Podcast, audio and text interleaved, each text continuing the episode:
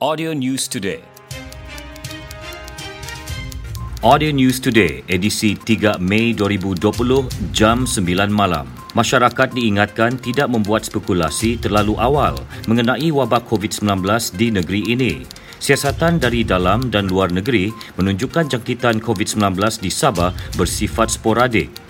Pengarah Kesihatan Negeri Datuk Dr. Christina Rundi dalam kenyataannya memaklumkan ramai dalam kalangan yang terjangkit tidak menunjukkan sebarang gejala dan ini memungkinkan penularan berlaku dalam masyarakat tanpa disedari.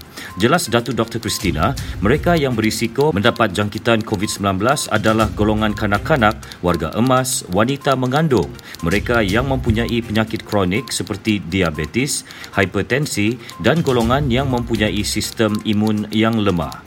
Orang awam juga diingatkan bahawa jangkitan COVID-19 adalah disebabkan oleh virus yang baru dan tidak sepatutnya disamakan dengan penyakit yang sudah diketahui seperti denggi. Sehingga semalam Sabah tidak melaporkan pertambahan kes positif baru dengan jumlah keseluruhan kekal 315 kes. Pelajar Sabah yang menjalani kuarantin di rumah masing-masing selepas pulang dari Semenanjung Malaysia dan Sarawak semalam harus mematuhi arahan tersebut bagi mencegah penularan virus COVID-19. Menurut Pengarah Jabatan Kesihatan Negeri Sabah, JKNS, Datuk Dr. Christina Rundi dalam kenyataannya memaklumkan langkah itu penting bagi melindungi ahli keluarga mereka kerana dikuatiri mereka mungkin menjadi pembawa virus berkenaan. Jelasnya, JKNS bertanggungjawab untuk untuk menghalang penularan jangkitan COVID-19 kepada golongan berisiko kini bergantung kepada penyempurnaan arahan kuarantin di rumah oleh semua pelajar. Datu Dr. Christina bagaimanapun berkata, sebagai langkah pencegahan awal, JKNS telah melaksanakan pengambilan sampel rongga hidung dan tekak kepada semua pelajar.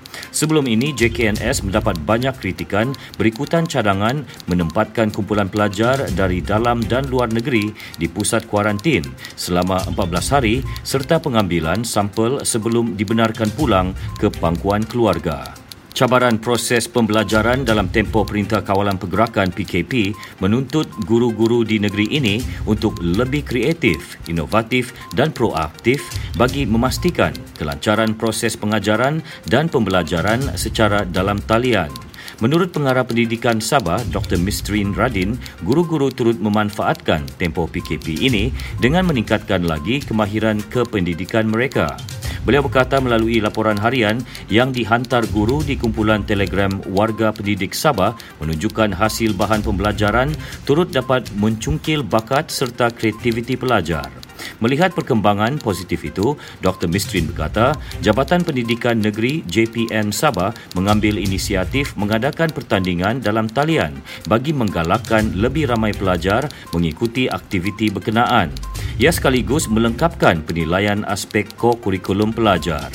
Inisiatif itu bertujuan memperkasa pembangunan diri pelajar selain membentuk mereka menjadi lebih aktif, kreatif dan berinovasi serta mempunyai sosial sihat walaupun ketika tempoh PKP. Beliau memaklumkan pertandingan dalam talian itu berstatus pencapaian peringkat negeri. Telekom Malaysia TM digesa percepatkan pemasangan rangkaian Unify di kawasan pinggir bandar dan luar bandar di Sabah untuk memudahkan pelajar meneruskan pembelajaran dari rumah sepanjang tempoh penguatkuasaan Perintah Kawalan Pergerakan PKP.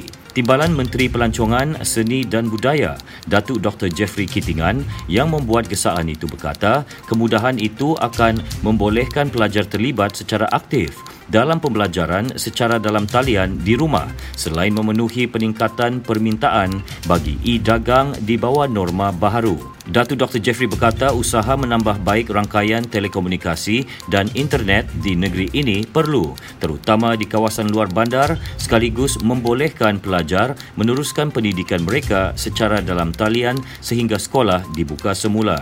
Beliau berkata berdasarkan kajian yang dijalankan, Jabatan Pendidikan Negeri baru-baru ini dianggarkan kira-kira 50% pelajar di Sabah tidak mempunyai telefon pintar atau data internet atau kedua-dua keduanya.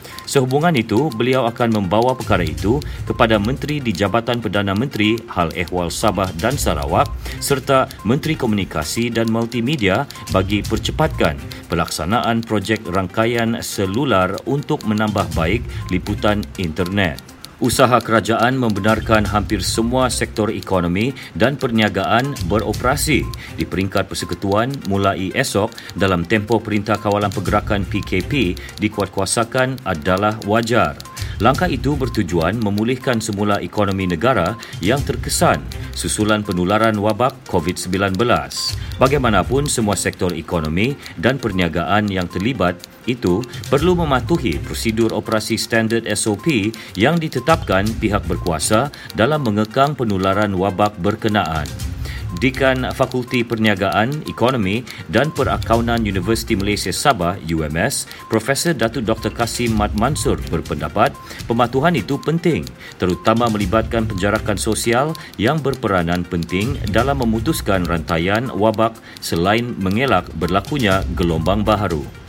Beliau menyatakan demikian kepada pemberita di Kota Kinabalu bagi mengulas mengenai keputusan Kerajaan Persekutuan membenarkan sektor ekonomi dan perniagaan beroperasi secara berperingkat mulai esok.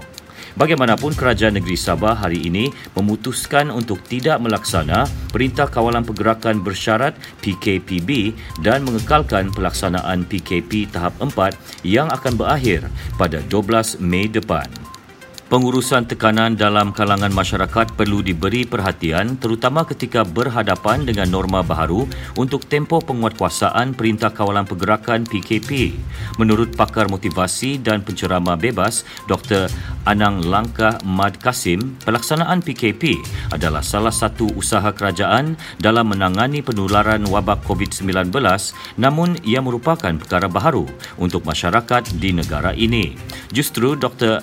Anang Langka berkata, pengurusan tekanan dan emosi yang baik berupaya membantu masyarakat melalui budaya norma baharu dengan lebih positif. Pengisian dan pemilihan aktiviti bermanfaat antara salah satu langkah yang dapat membantu menghilangkan tekanan semasa berada di rumah. Beliau berkata demikian kepada pemberita di Kota Kinabalu. Dr. Anang Langka berkata masyarakat juga boleh memanfaatkan kemudahan teknologi dan internet sebagai salah satu hiburan menghilangkan kebosanan ketika berada di rumah sepanjang PKP. Katanya penganjuran program Jom Baca Bersama 10 Minit Anjuran Perpustakaan Negara Malaysia antara program yang wajar dipraktikkan bersama keluarga seterusnya berupaya menerapkan budaya membaca dalam kalangan masyarakat. Sekian berita Audio News Today disampaikan Konstantin Palawan. Ikuti lebih banyak berita di fb.com slash audio news today. Audio News Today